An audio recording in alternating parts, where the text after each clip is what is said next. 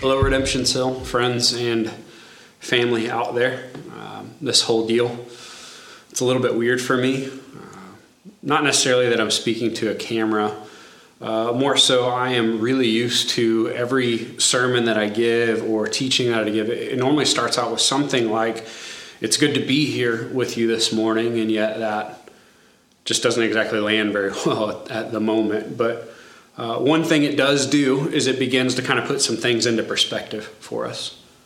Um, the routine of our life, the ritual, the, the pace that we live it at, has this kind of uh, numbing effect on us if we're not careful. And now, in this radical deconstruction of uh, our routine of life and our church routine, all of a sudden, what this serves to do is it kind of clarifies for us the blessing that we have in the church family. How beautiful of a gift it is that Christ would shed his blood for us. And then the fountain of his blessing wouldn't stop just upon our salvation. He also created a brand new body and invites us to be a part of it together. Let that sit on you with the full force that it should today. He was crushed to invite us in and build us up in his body. Christ's body was broken to the point of death to create a new body and invite you into it.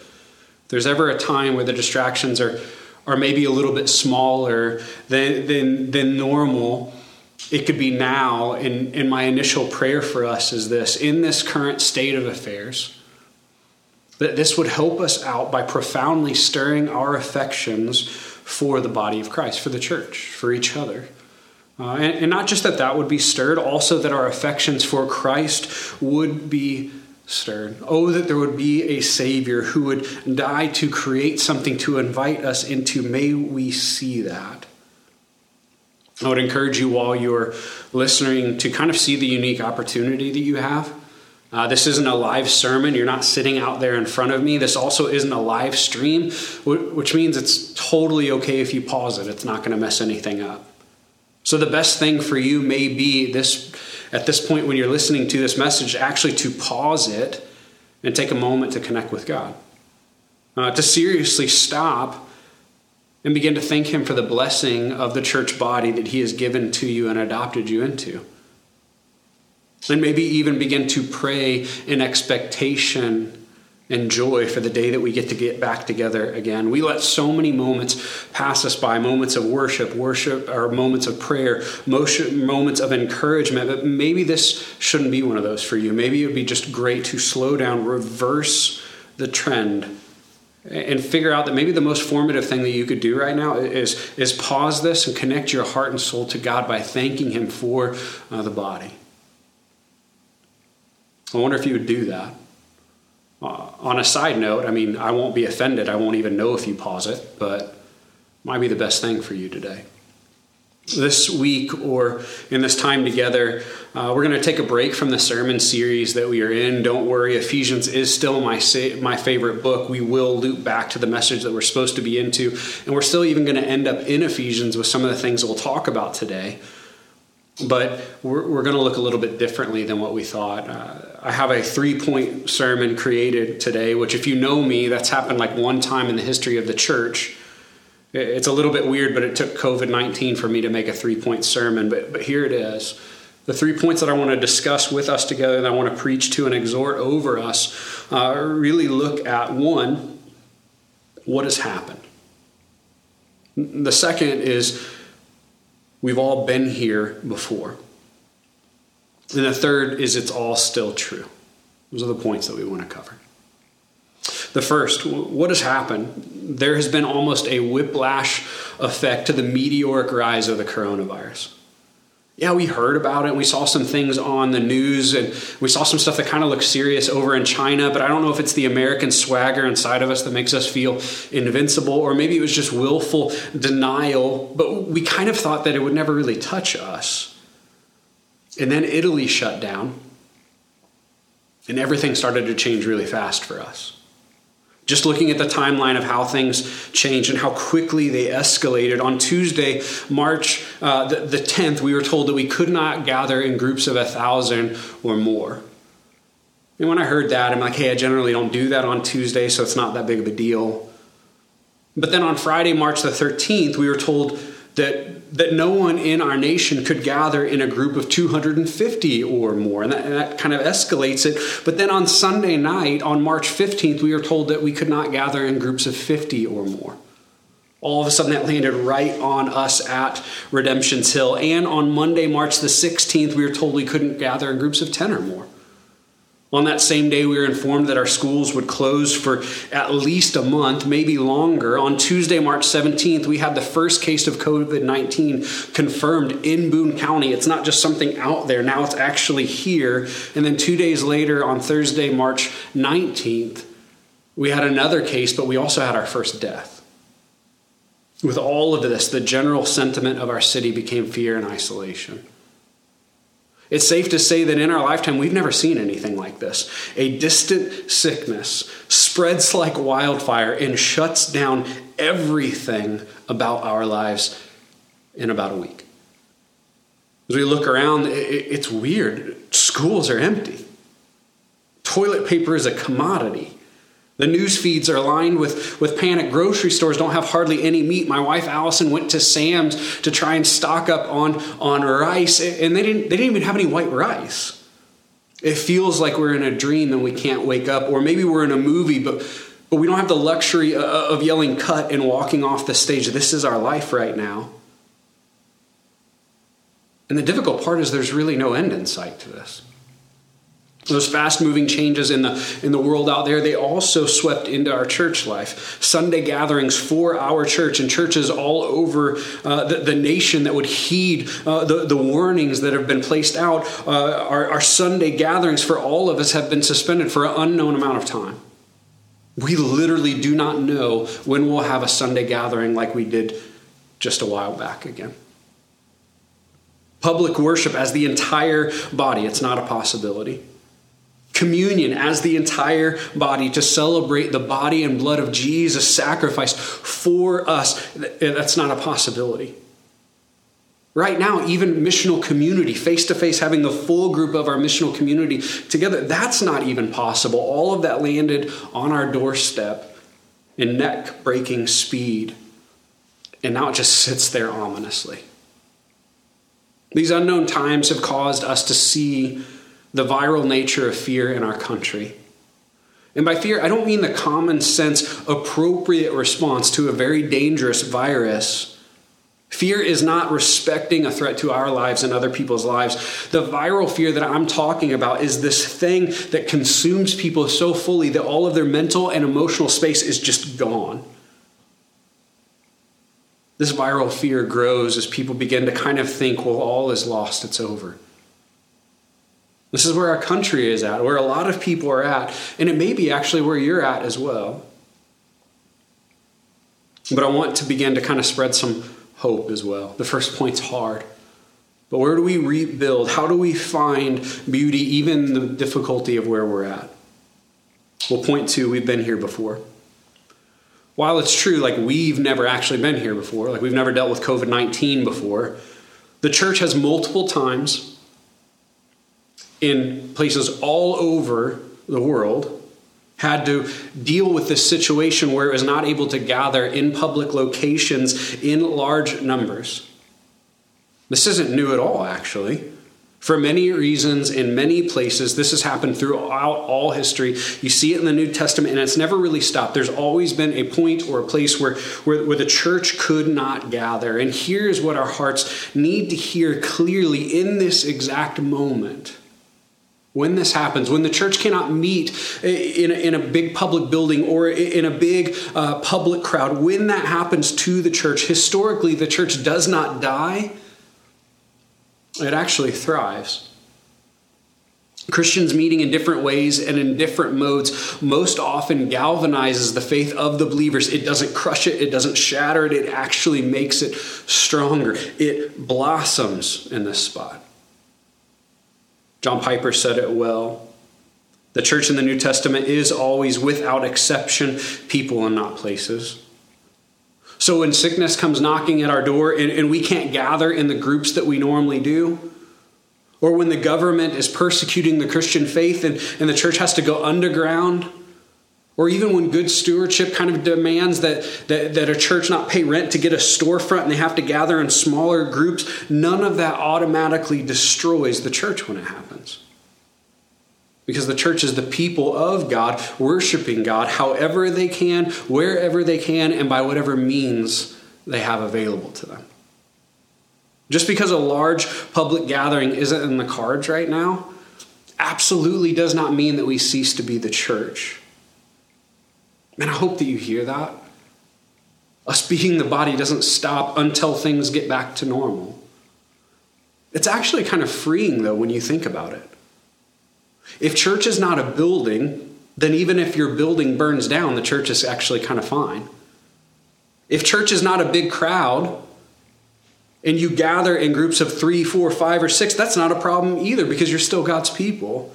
If church is not a day of the week and you end up worshiping and, and, praying with a group on a, on a Tuesday at your home, believe it or not, you're still the church right there. You're being the church.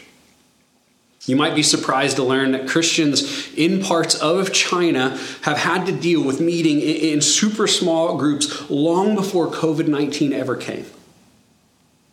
They did this because in certain places and at certain times, if the church were to gather and get too much momentum behind them, the government would step in and shut it down and actually send people to jail.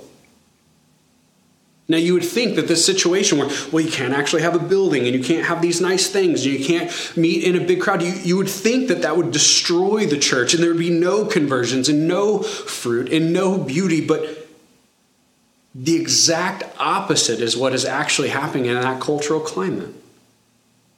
In this climate where churches meet in smaller groups and they're worshiping God in that way, that's actually where renewal and revival is spreading in the world. Think about it. In the West, our churches have by and large not grown very much spiritually. All the metrics say that the church in the West is actually dying, which just, it means it's shrinking. We have big buildings, we have nice places, we have nice stuff, we have loads of technology, and we are free from persecution. We can gather whenever and however many people we want.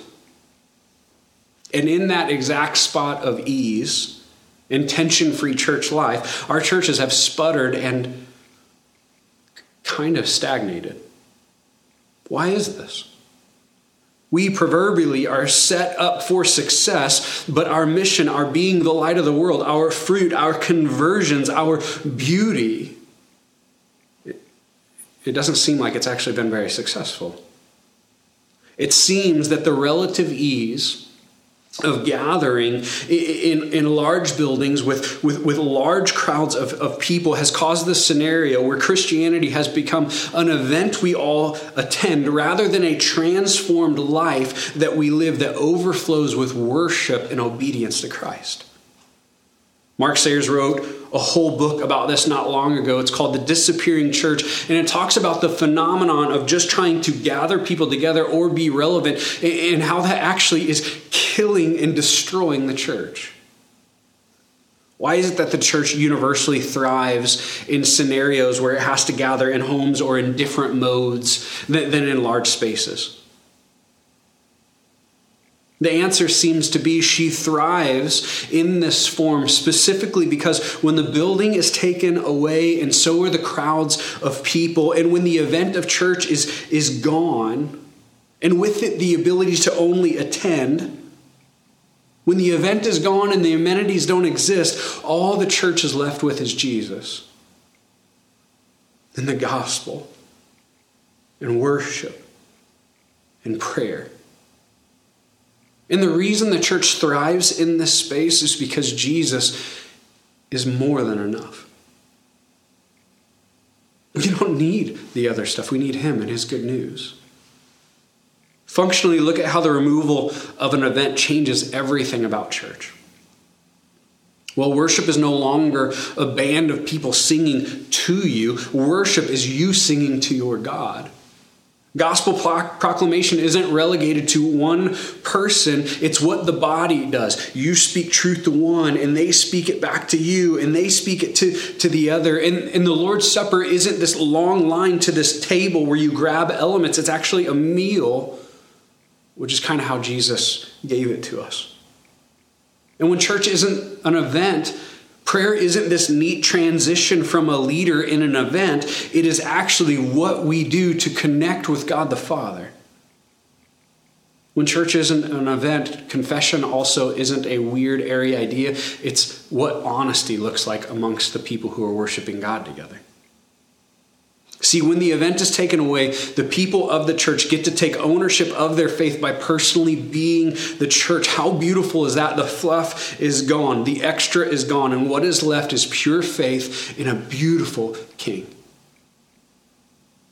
Acts 2, verses 43, 42 through 47 talk a little bit about this, where people end up being the church by acting like the church.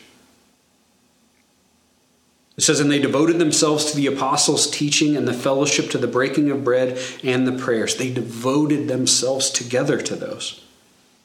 And awe came upon every soul, and many wonders and signs were being done through the apostles. And all who believed were together and had all things in common, and they were selling their possessions and their belongings and distributing the proceeds to all as any had need. And day by day, attending the temple together and breaking bread in their homes, they received their food with glad and generous hearts, praising God and having favor with all the people. And the Lord added to their number day by day those who were being saved.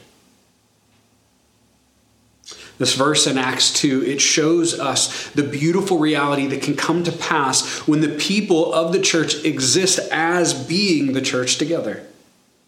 And I pray that we could catch a desire for this. Look at the amazing picture it paints. All came upon every soul. Guys, we're looking for all. We pay a lot of money hoping that we can be awed. And as the people are being the church together, they're just overwhelmed and awe and in awe of God in that place. Signs and wonders are being done.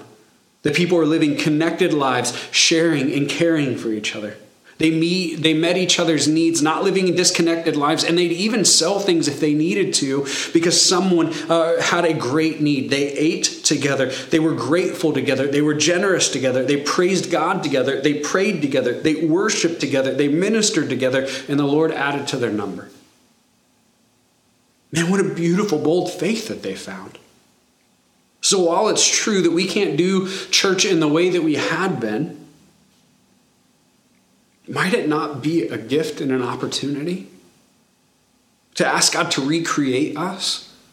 To bring about something new so we can see this kind of Acts 2 thing happen in, in, in Redemption's Hill and other churches across our nation could see it as well. Oh, that the, the, the event would be gone and the beauty of the church would be what remains. Man, yeah, there's some scary stuff out there. But we do really well when things get shaken up. Maybe God's doing that on purpose to reform us. Is it the way that we wanted to be reformed? Probably not. We probably wouldn't get there any other way. Point three it is all still true. So there are many people right now who don't know how to move forward, they're stuck because they don't know how do I believe that God is good and what he says is true while our lives are being turned upside down by the coronavirus. See, those two realities, they seem to be almost incompatible. Maybe they're incompatible for you right now. But I want to declare it over you and to you that the gospel, the good news of God, is all still true, no matter if COVID exists or not. Our church has spent several months in the book of Ephesians together, and, and we got to process these weighty, huge implications of the gospel together. Each and every person who is in Christ, whose faith is in Jesus for the problem of their sin, uh, each and every one of them has this reality given to them. Uh, Ephesians says that, that we are, if we are in Christ, we are loved. This is what is true. We are saved. We are reconciled. We are strengthened. We are called. We are equipped. We are renewed. We are sealed. We are filled. We are given an inheritance in Christ the gospel is that we were once lost in our sin, dead spiritually to God and His kindness. We had no way to save ourselves, to fix ourselves, uh, to atone for what we had done. We, we could not get out of our situation on our own, but God was loving and merciful and kind, and He sent Jesus to make a way for us where we could find no way in ourselves.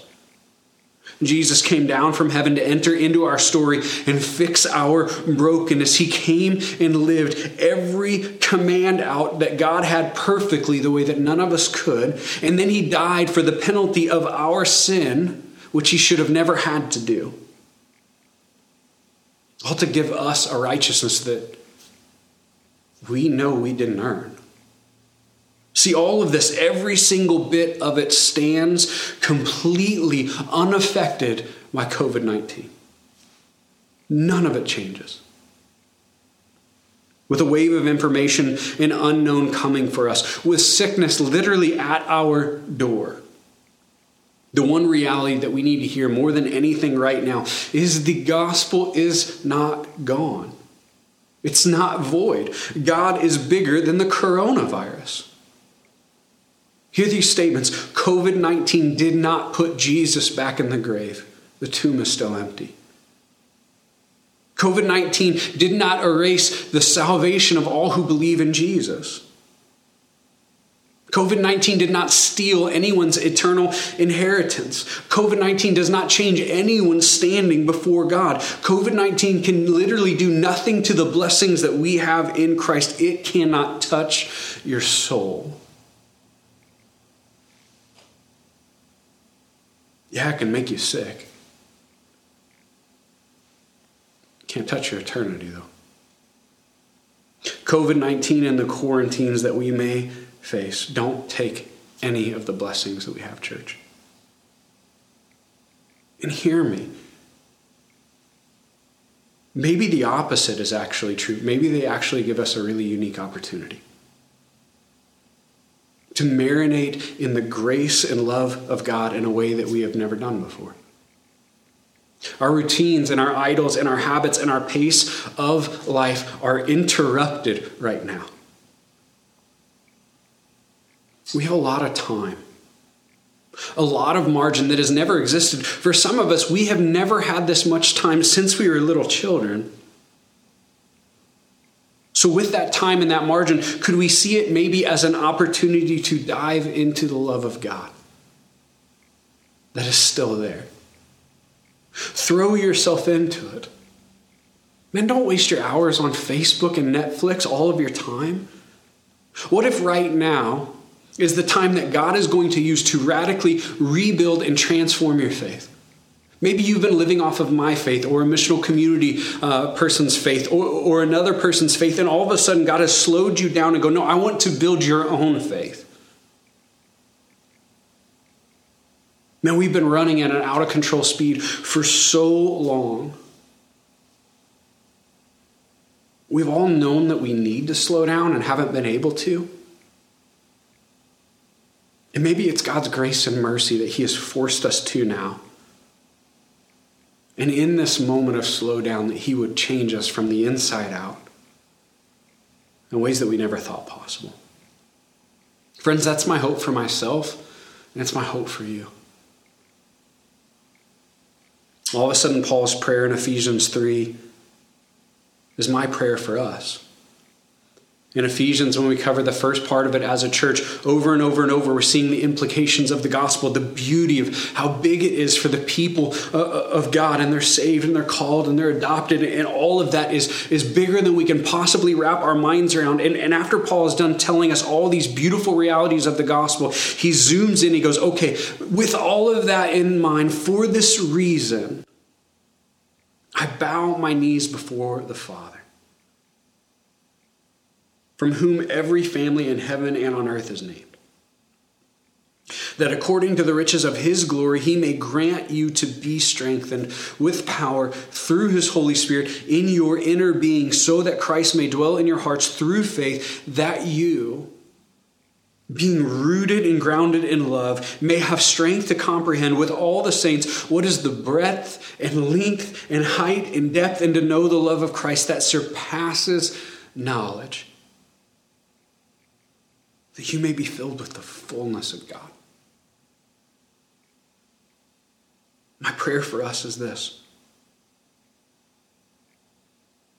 In a time when many people feel panicked and weak, that you would be strengthened with power from the Holy Spirit in your inner being. That though the world around you seems chaotic, that you would feel stable.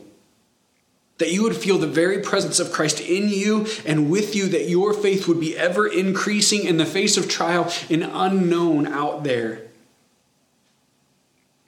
Because you're being driven closer and closer and closer to the Savior who loves you so much.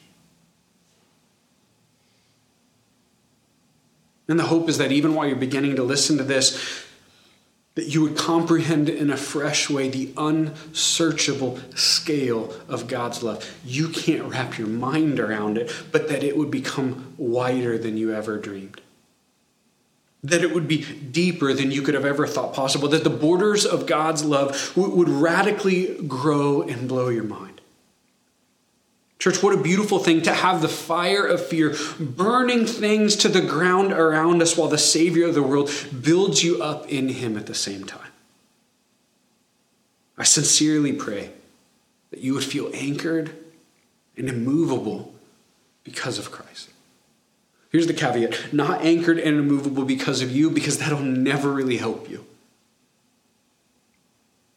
But that the love of Christ would grow in you, strengthen you, and then flow out of you. Here's the reality our city needs it.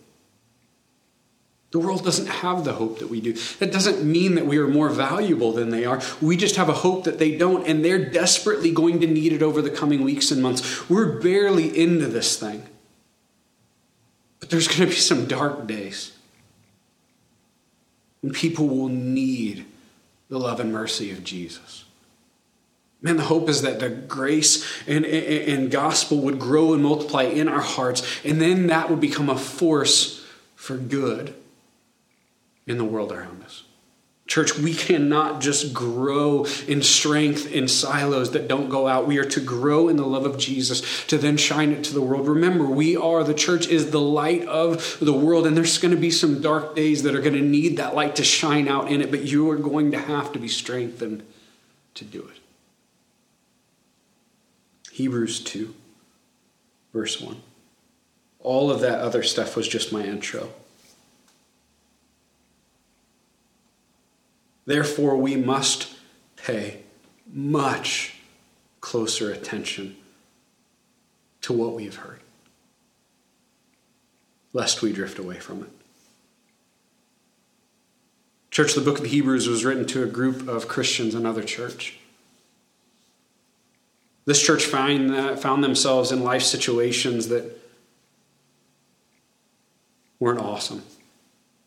The script of their life wasn't going the way that they wanted. They were in trials and stress and, and, and, difficulty and in pain, and it was heavy and it was rough for them. And in that moment where things were going sideways on them, their faith wasn't gone, but it was being tried.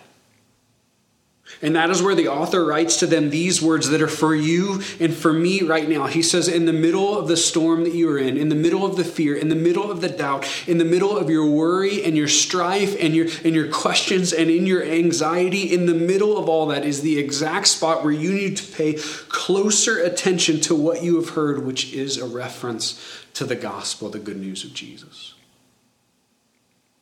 The author is imploring the church to not retreat from what is true in hardship, but to lean into it and let it surround you, encompass you, and let it swallow you. Let the truth wash over you in the middle of the storm. I've got to say it clearly this is not law. The author isn't saying, okay, well, even though life sucks for you right now, try really, really hard to remember the gospel or else. No, the author is calling the church to remember, especially in the storms of life, the message that they heard before, which is this Jesus has done it all already for you. It was accomplished before COVID, it's accomplished during COVID, and it'll be accomplished after COVID. Lean into that reality. It is finished in Him. He lived the perfect life. So you don't have to when things are going off the rails right now. It's still okay. He paid the price for your sins, so you don't need to. He was acceptable to God, so you don't have to, to wallow in your shame when you see your insecurities anymore. In each and every way that you fall short, Jesus did not. And on the cross, He made a way to transfer that perfection onto you. The author is lovingly saying, hard situations and trials and storms in life, in those things, all the more we should believe in what Christ has accomplished. Why? Because it's crazy enough out there. In the middle of the storm, in the middle of the uncertainty, in the middle of pain that we find, hold on, be anchored, be, uh, be, be immovable in what is true in Jesus. It is finished. Hold on to that when everything else seems like it's going sideways. If you notice, the author gives a reason for this. Why is he saying be careful to pay attention? He says if you don't, you're going to drift away. This drifting away is a reference to a boat that isn't anchored. Imagine that you have a boat and you sail that boat into a cove. It seems calm, it seems safe. You're just gonna you're just gonna set up there for the night, and you go down into the the hull of the the ship to sleep. And though it is slow, the wind blows and the the, the, the currents are moving and the tide swells, and slowly but surely you find yourself and that boat out on open water in no time at all. You find yourself in a place that you never, ever meant to go. This is what he's talking about. He isn't saying if you don't work hard to remember the gospel of Jesus, that you will lose your salvation or the blessings that you have will be taken from you. That's not what he's saying. He's actually saying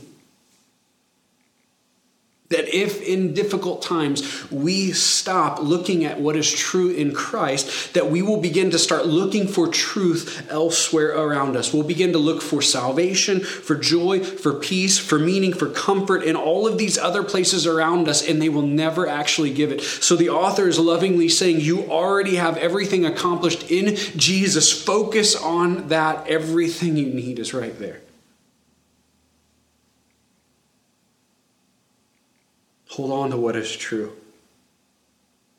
What these verses are saying are in trial, there's going to be a lot of things that try and get our attention.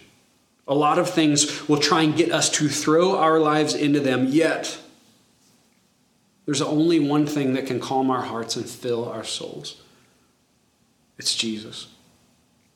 The one who is all in all and already completed it all for us. The author is not giving you work to do, He's trying to save you from anxiety by saying, Remember the work that's already done.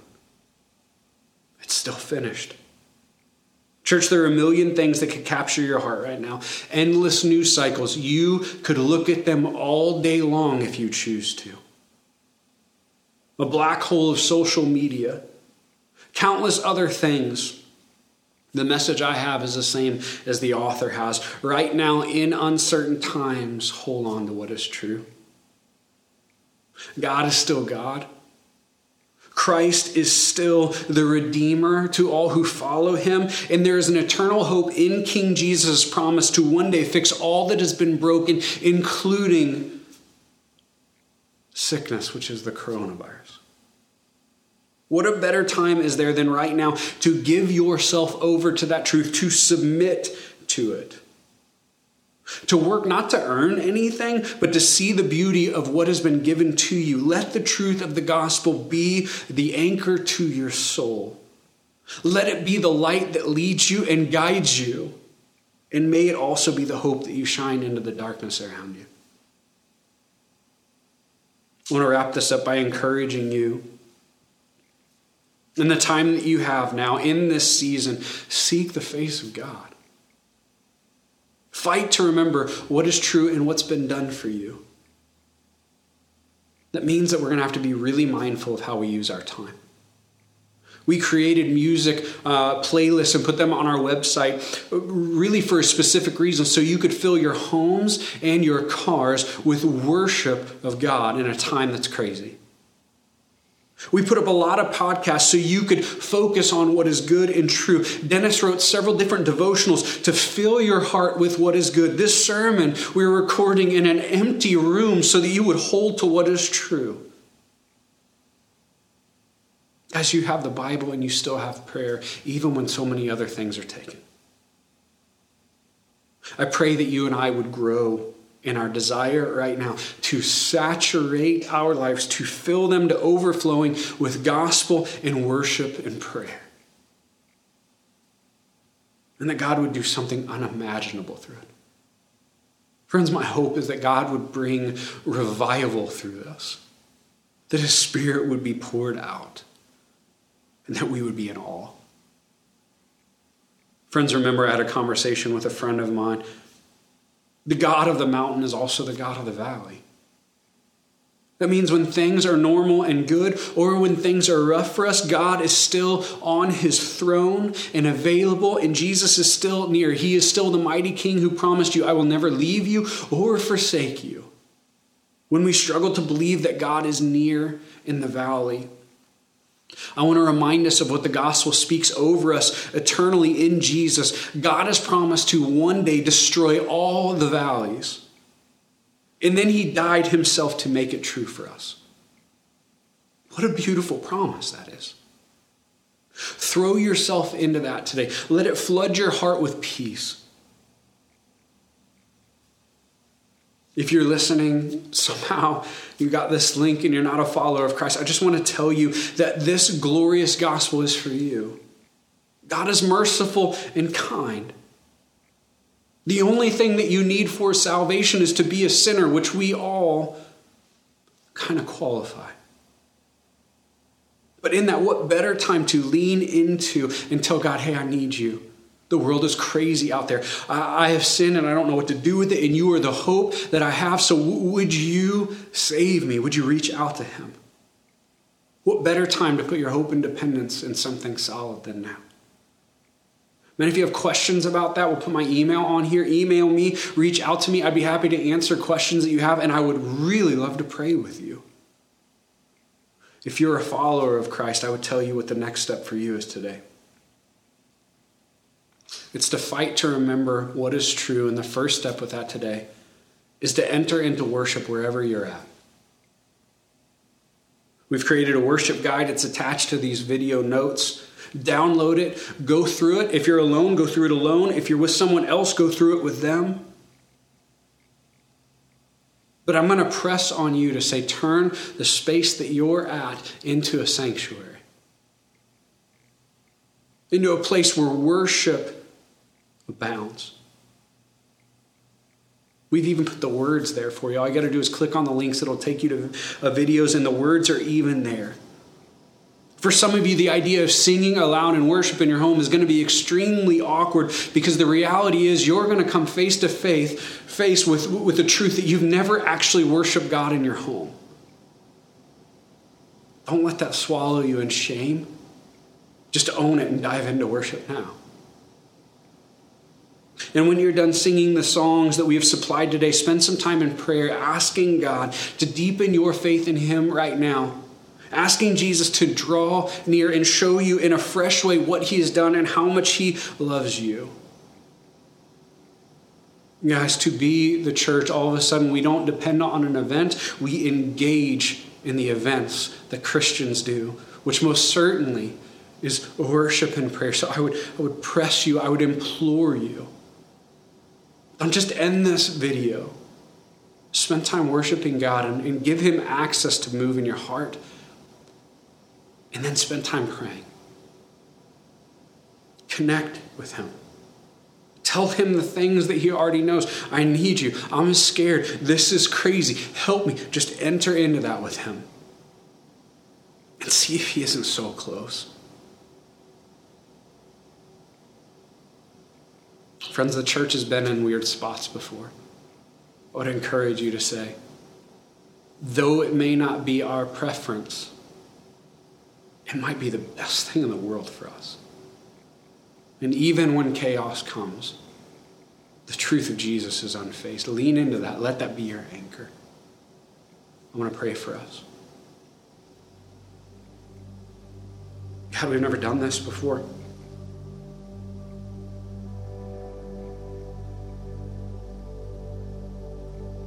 Preaching with the sheep gone is weird for me, and them listening to me is probably weird for them. God, I pray and ask, would you move? Holy Spirit, you can, you can do anything in our hearts. So pray that you come now. For those who are anxious and scared and tired, I pray that you would overwhelm them with peace in you, that there would be tangible peace right now. To the hearts that have been distant from you, I pray that you begin to speak, and Jesus, you would be ever present and near to them. God, I pray for transformation. I pray for revival. Pour out your spirit upon your church, and not just us. Pour it out on your church in this time. God, I pray that you would be glorified. I pray that it would blow our minds in a time of uncertainty that we could be so fulfilled in you. Make it so, God. We love you. We pray this in your name. Amen. Church, we'll continue to do these sermons. I love you. I look forward to the day we can gather together again. If you need anything, reach out. Just because the building is something we can't all be in together at the same time does not mean that we are not still in this together. Reach out. I love you, and I hope to see you again soon.